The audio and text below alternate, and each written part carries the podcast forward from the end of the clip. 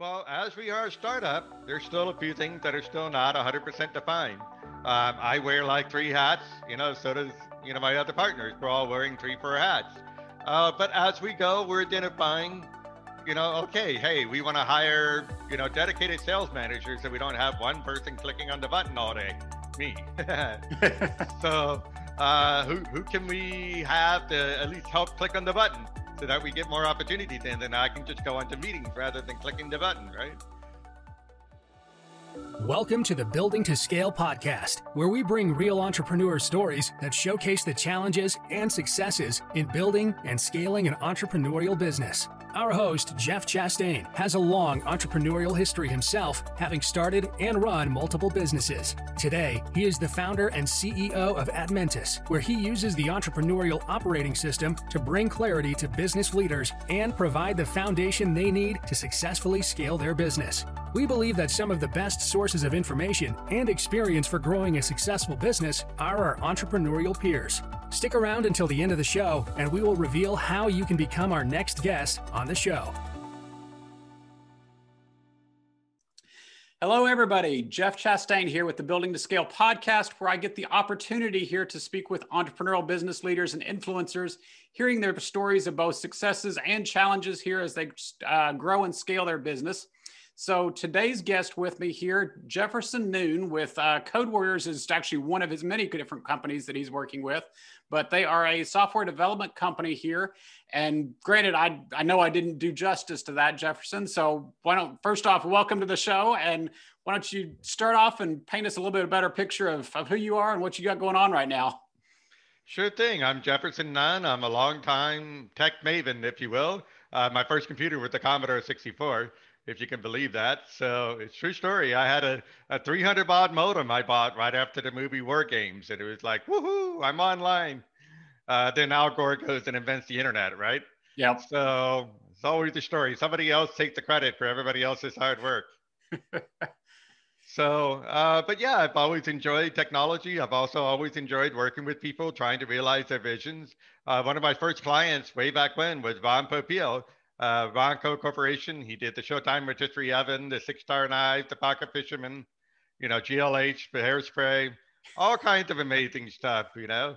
Uh, but he's he really turned me on to the whole thing about how you, how do you do the pitch, and he worked with me uh, for days on end to do a lot of the online pitching to be similar to what he does with you know phone pitches. So upsells, cross sells, all that stuff in the days of you know, 2001, 2002, that was all new stuff in those days.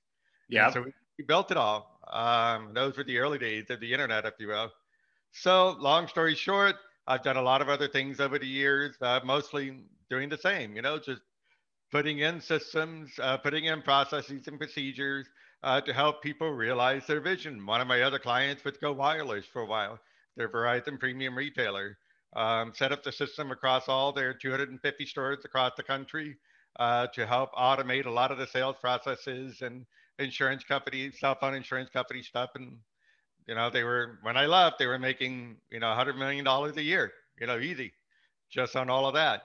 So meanwhile, I, enjoy working with small to mid-sized business owners. Uh, I'm a part of Founders Network now, uh, working with small to mid-sized business owners to uh, grow their companies. And I also do a lot of networking. I try to meet people and find out what's going on. It's like the guy over at Scale Computing said, you know, when they asked, you know, well, how, what's the secret? How do you, how did you do it? And he said, you know, you try to find out what your client wants and you make sure that, you know, hands down, you've done anything and everything that you could possibly have asked for and more to deliver on their vision. You do that, they're going to be sticking around for a long time.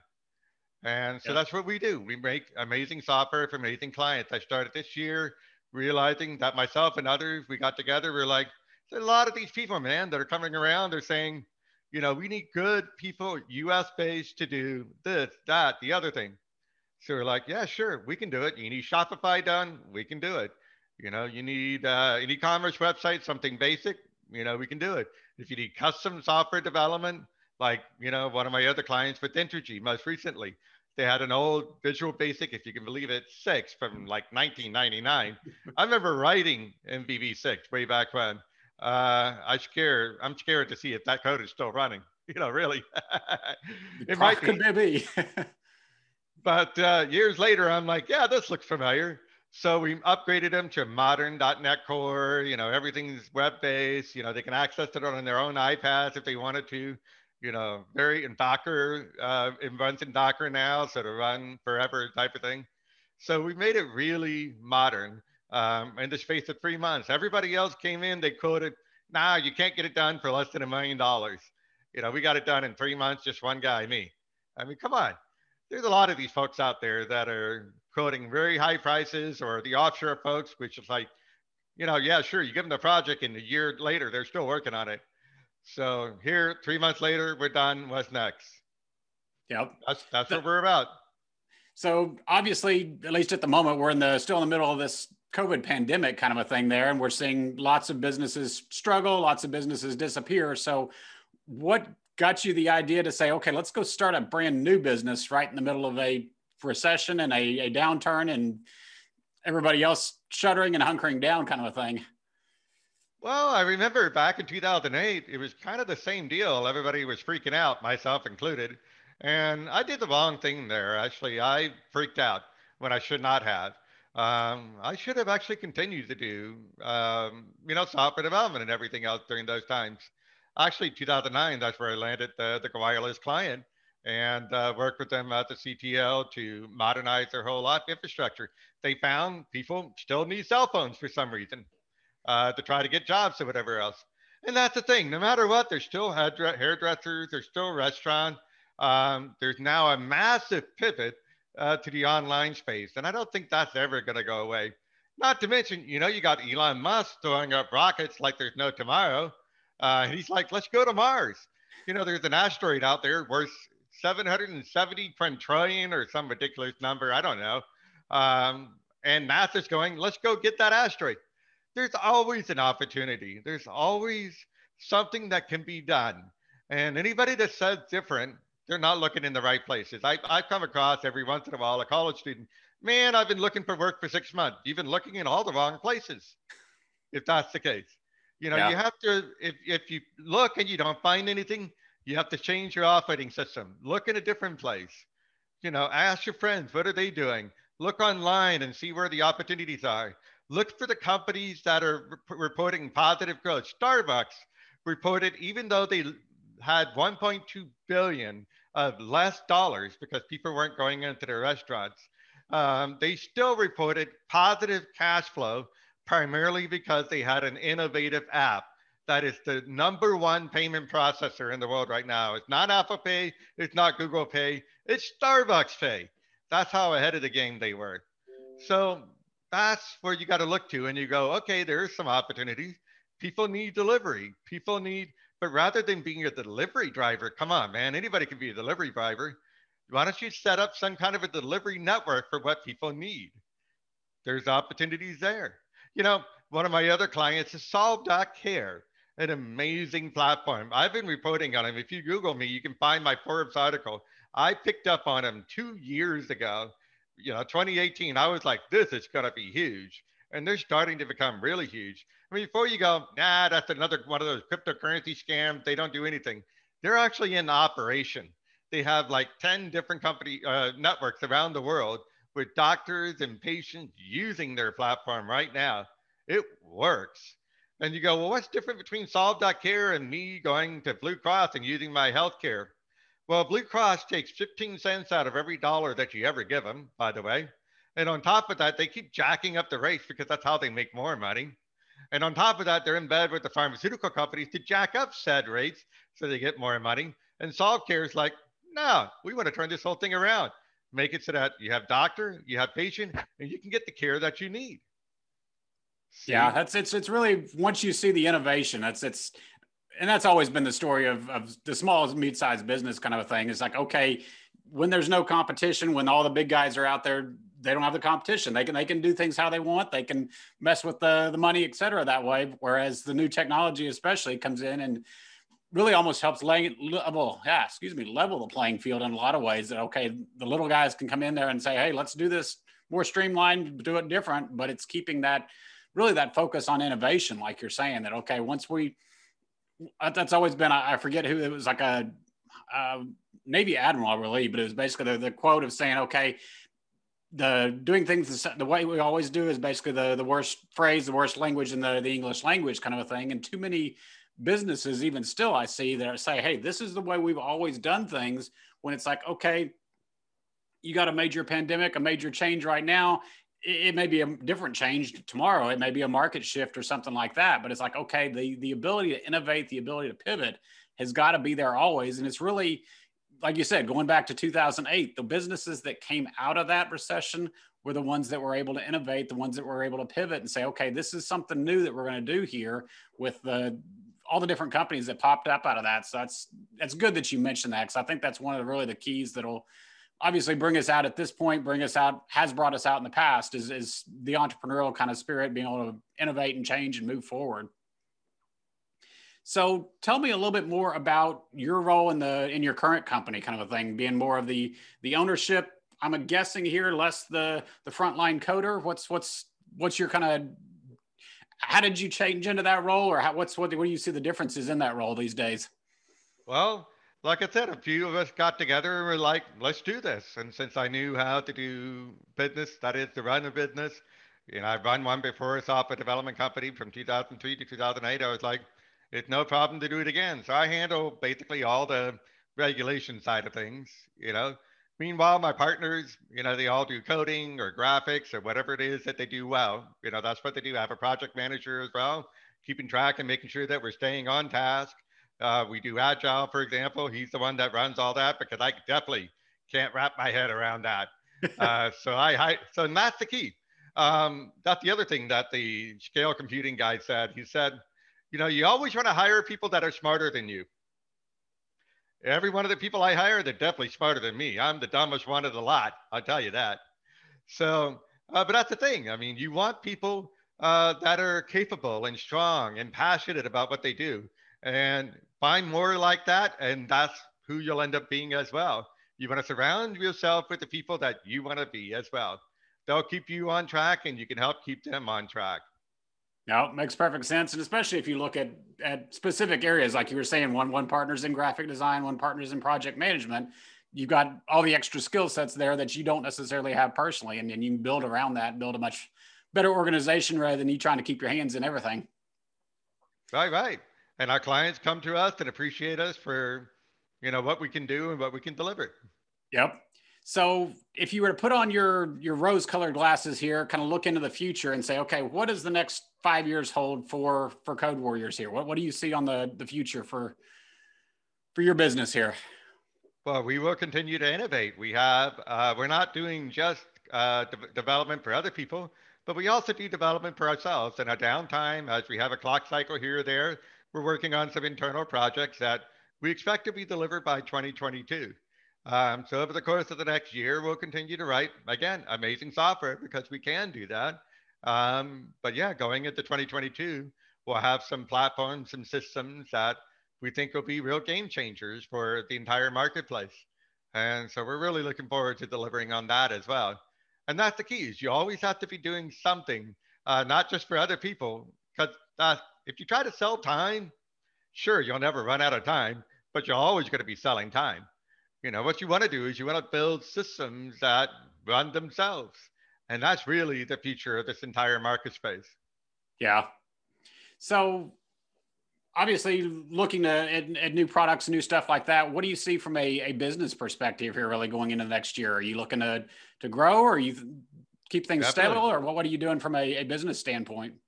We probably will be continuing to experience exponential growth uh, because that's definitely one area that you know we've seen. It's just there's a demand you know for everything that we're doing a huge demand uh, because people are realizing onshore is where it's at not offshore. So all of those projects are coming back to here. People are fed up with you know all the offshore madness. Yeah. I have been there before so i get that one so you mentioned before earlier you had a another software company going back into 2008 and then obviously decided to start this one here. So what's what when do you recognize kind of the struggles that from a leadership perspective what what struggles were you facing at that point that led to that one being closed versus the the innovation like you're talking about saying okay start this new venture now? What's what's what's the difference? What what did you learn between the two? Well it's an interesting story. So 2008 um, the economy crash i had a million of ar a million of ar nobody paying nobody I, could, yeah. I couldn't get a dime and on top of that b of a goes oh hey there's you know 75000 in your bank account we're going to go take it so they took it uh, there's a thing called a right to offset. If you have a credit account and a debit account at the same bank, they can take all your money at any time for any reason. Not even so much as the phone call. Yes, I bought that one and I gave him the idea for the Tea Party. You can look it up. Um, honest to God, I talked to the office of the Bank America president and gave him the idea for the Tea Party. And next thing you know, it's everywhere. Not led to Donald Trump. So, yep, oops, be careful what you say. Yeah. So, long story short, um, I got a little burned out with running a company at that point because I had employees mad at me. I had because I didn't pay them, but I couldn't pay them. So like, what do you mean you don't have money in the bank? B of A took it. Yeah, right. Yeah. so anyway, long story short, um, I go to work. I figured I'm just going to be an employee. I just want to be a CTO and you know have a paycheck and be done with it.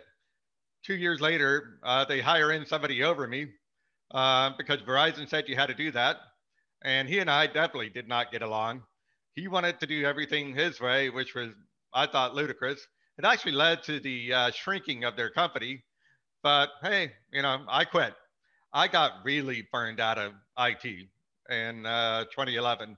I was just done. I was it's like, that's it. I quit. I'm tired of tech, you know, midlife crisis, right?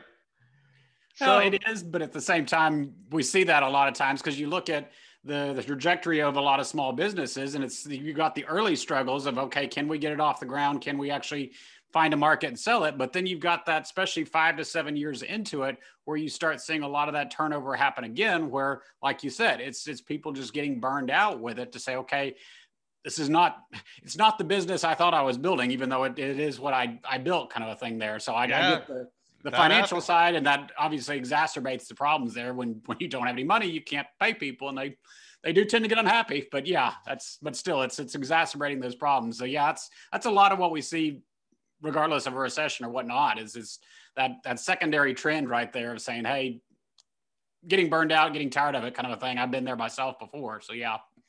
Yeah, well, I spent a few years doing insurance sales. It's consultative sales by another name um, and actually work closely with farmers to innovate their systems. Um, so I could never get out of tech, no matter where I was. Um, and then uh, come out here to Texas a couple years ago, and I'm like, I think it's time to get back into software. So I do it on my own, you know, some small contracts here and there. And well, you know, COVID hits and we're on this upward trajectory. People come to me and go, you know, hey, do you know any people, anybody looking for work? And it's like, funny you should mention that. You know, so here we are again. Except this time, you're right. With the hindsight that I have, we can do it a better way. And we yeah. are doing it a better way this time. You know, we have agile from the get go. Everything's tracked. You know, we have our P&L done right from the beginning. So, you know, that's the way you want to do it. That makes sense. So that's specifically, I would say, for the ones that are not technology. So you're looking at specific process management there. You're looking at specific numbers, things like that, running the business on the numbers, making sure you're tracking that stuff. So it it definitely makes sense. A lot of times it's it's something that new businesses don't necessarily see. It's like, hey, I got money in the bank account, so we're we must be okay. And well, you are for a little while until that money's not there, it's spoken for three different times. So yeah, so, banks love it when you do that.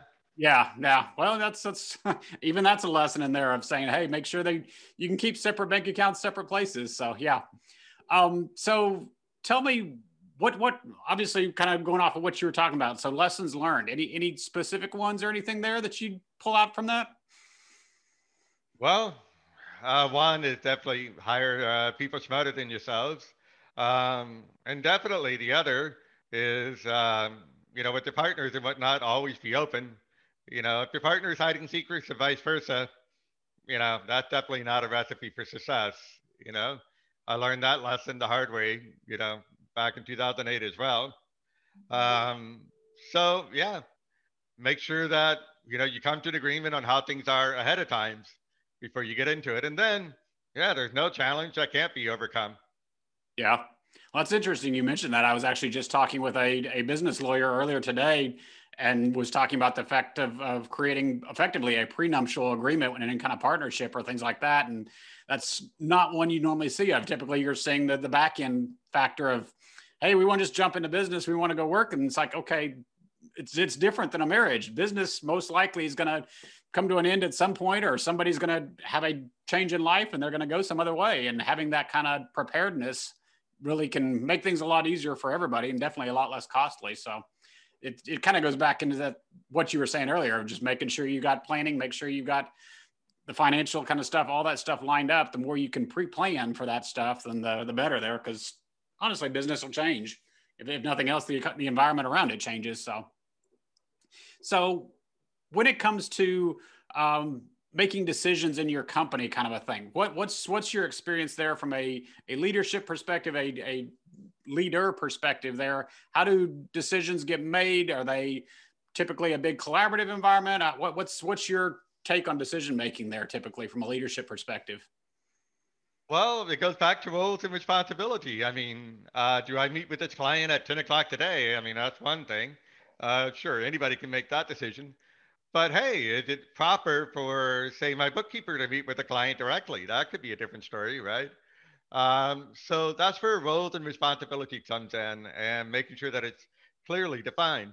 Um, and that, you know, again, there's proper oversight. Sometimes things have to happen organically. You know, uh, you have to go into a meeting, bring up a topic, and decide it at, at that point sometimes it may be a spur of the moment decision. You know, I mean, if there's an opportunity, definitely don't turn it away uh, just because you were waiting for somebody to say yes. You know, don't wait for the yes. Always take a yes if there's something there. You know, um, but to that end, I mean, as long as roles and responsibilities are defined and everybody's okay with that, then you're good. You know, it's where again, if you're keeping secrets, ah, that's a different story. Yeah. You know, and that's where problems start to come up.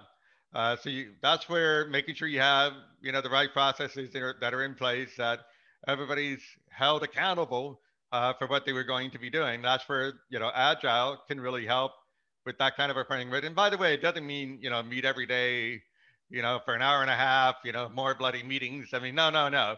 It can be a short, you know, five minute meeting. Hey, what are you working on today at the stand up? Even restaurants, good restaurants have their stand ups even though it's like, hey, what's a restaurant? What could be hard? You could be surprised at things yeah. that go wrong with the restaurant. By the way, don't ever open a restaurant. They're almost always doomed to fail. So, um, but that's the thing. It's like there's plenty of opportunity that's out there, and um, and my role is to go and try to find those opportunities and bring them in. That's my role. Uh, I have others that are you know tasked with skinning the cow and you know parsing it out and you know, cooking it and serving it to our clients, you know, but my job is to go find those opportunities and that's what I'm good at. Um, and there we, there we are. As long as we work together as a team, there's nothing that we can't overcome. Um, and that's the thing is it's not so much one person anymore these days. It's making sure that you have a team. It's like this. Have you ever heard of a boy band that consisted of just one person? Yeah, nope. no. Yeah. There, there, yeah, there are a few crazy guys out there, but they're far few and far between. Most times a band is like six, seven, eight guys, and then you have that wow, amazing performance. Yep. You got to break it down into those constituent components, and then yes, you can come up with something amazing. So when you're talking about roles and, and accountability, things like that, how, how structured are you in your organization? Is it is it very clearly defined seats, or is it still fairly loose with people floating between roles, or how, how do you how do you structure that how do you structure roles and accountability in your in your company? Great question. Well, as we are a startup, there's still a few things that are still not 100% defined. Um, I wear like three hats, you know, so does, you know, my other partners. We're all wearing three, four hats. Uh, but as we go, we're identifying, you know, okay, hey, we want to hire, you know, dedicated sales managers so we don't have one person clicking on the button all day. Me. so uh, who, who can we have to at least help click on the button so that we get more opportunities and then I can just go into meetings rather than clicking the button, right? So yeah, so we talk about it. We'll hire somebody to click the button, and then that's that person's role. Now I just go into the meeting. Uh, I'm sure two, three months later, we'll. But that's the thing. When we hire, we've already defined what that person's going to do, rather than yeah, you go and do whatever I tell you. Yeah, that never works. Yeah, it's like here's your roles and responsibilities. Yeah. So that's how we do it. So yes, there's plenty of things that I'm doing that should be hired out, but that's the role of a startup where we're at right now. Definitely so, but at least you're you're identifying that separate hats, like you're saying, kind of a thing there, and then especially the key to me about defining the role before you go hire it, because I see too many times that it's just, hey, we need somebody over in sales, and you bring them in, and it's like, well, go sit with the sales team, and, and good luck, kind of thing going forward. It's like that's not a great use of resources for sure. They're kind of floundering, and you're, you're never you're not getting what you're you're spending your money on for sure that way. Well, there's if you ever want to go down a rabbit hole, there's a great uh, subreddit called Malicious Compliance that makes for some very interesting reading. Okay, so bringing this back around, what's uh, any specific tip or strategy, kind of a thing that you wish you knew 2008 that journey, or just anywhere in your past, kind of a thing that one of those of hey, if I had just known this business today, it'd be a lot easier. Well, uh, don't be afraid to go after opportunities. Uh, that's really what happened to me in 2008. I was like literally just afraid to start up another company.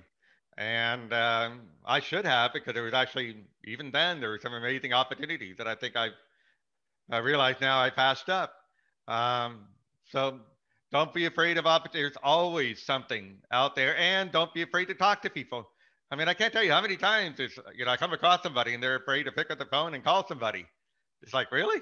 That's probably one of the easiest things to do. Well, I know everybody goes to voicemail now, right? But still, there's instant messenger, there's chat, there's, you know, LinkedIn, there's all these different ways that you can connect with people. Um, and especially considering today's climate, everybody's interested in something new, something different, something exciting because anybody can turn on the TV and you know turn on the fear of vision. You know, forget that. They want something fresh, something exciting. So if you go and bring to them something exciting, something fresh, you got their attention. And there is, I'll say it again, plenty, plenty, plenty of opportunity. I mean, think about it. The SpaceX guy, Elon Musk. I mean, yeah, I know the guy's a little batty, and God knows how many drugs he's probably on. But dude, how many other people would go wake up one morning and go, man, I wish there was a tunnel under LA. And then he goes and does it. Yeah. I mean, that just goes I'm to show. a dreamer. Yeah. If you're afraid to dream, it'll never happen. Yeah, yeah, and that's and I even put that back to like you saying being afraid of picking up the phone. It's like worst case, where are you going to get it? No, that's that's better than I don't know, or that's better than a, an ongoing question kind of a thing. It's like it, you're going to have to go through no's in order to get to a yes. But if you never do it, if you never even ask the question, you're sure not going to get the yes. Exactly. I mean, it's like this. I mean, just early childhood story, and it's always stuck with me to today, uh, at least in how to identify an opportunity, right? Uh, so I was, you know, the usual thing in charge of selling chocolates, right? And then I realized um, there were neighborhood areas, right, where you know certain areas had more kids than other areas. I realized that, and then I was like, well, if I go to this, if I ride my bike, you know, 15 minutes, I can go to this other neighborhood. There's not so many kids over there. It's much more of like a retirement community, and I bet you I can make more sales. And sure enough, I did. None of the other kids ever rode to that neighborhood. They were just selling chocolates in their own neighborhood where everybody else is already already selling chocolates and I go right over here 15 minutes and I sold out 15 boxes of chocolates. Number one salesman. Yep. Well, it's, it's like you said, it's, it's thinking outside the box. It's innovating. It's looking at, at new ways of doing things rather than doing it the same way everybody else always does it. So, yeah. So don't be afraid to try something new, anything new. It's like this. Well, I don't know coding. There's cryptocurrency. I know, I know. We just talked about it a few minutes ago. But hey, there's a programming language in cryptocurrency. Well, I can't figure out how to program. There's sales opportunities in cryptocurrency. You can make 10% of sales on, a, on the solve.care. So if you bring a doctor onto the solve.care network, you get 10% of their money for the next year. Nice. That, yep. That could be a lot of money just for bringing one guy onto the platform. Can you bring a hundred? You'll be retired in a year. All right. Well, unfortunately, we're not going to wrap it up here. Just getting short of time. But um, last little question here is simply where can the where can our listeners go learn more about you and, and get in contact with you if they've got questions? Well, my personal website's up at jeffersonnunn.com. I'm happy to talk to anybody, anytime, any reason. Uh, my professional website, warrior.software. Uh, we're available for anything y'all need done. Okay. Yeah, we'll get both of those in show notes here so you can click on the links below here once we're done. And other than that, I've enjoyed the conversation here today and really appreciate you taking a few minutes to spend time with us. Likewise. It's been awesome. All right. Thank you very much. Thanks for listening to this episode of the Building to Scale podcast. If you would like to share your entrepreneurial business growth story, please visit buildingtoscale.com/guest. If you got something out of this interview, would you do both us and our guest a favor and share it on your social media accounts? Don't forget to hit subscribe in your player so that you don't miss any future episodes. And make sure to reach out to Jeff Chastain on the social networks. To learn more about what we are doing and how it might benefit your business, check us out at admentis.com. Thanks again for listening.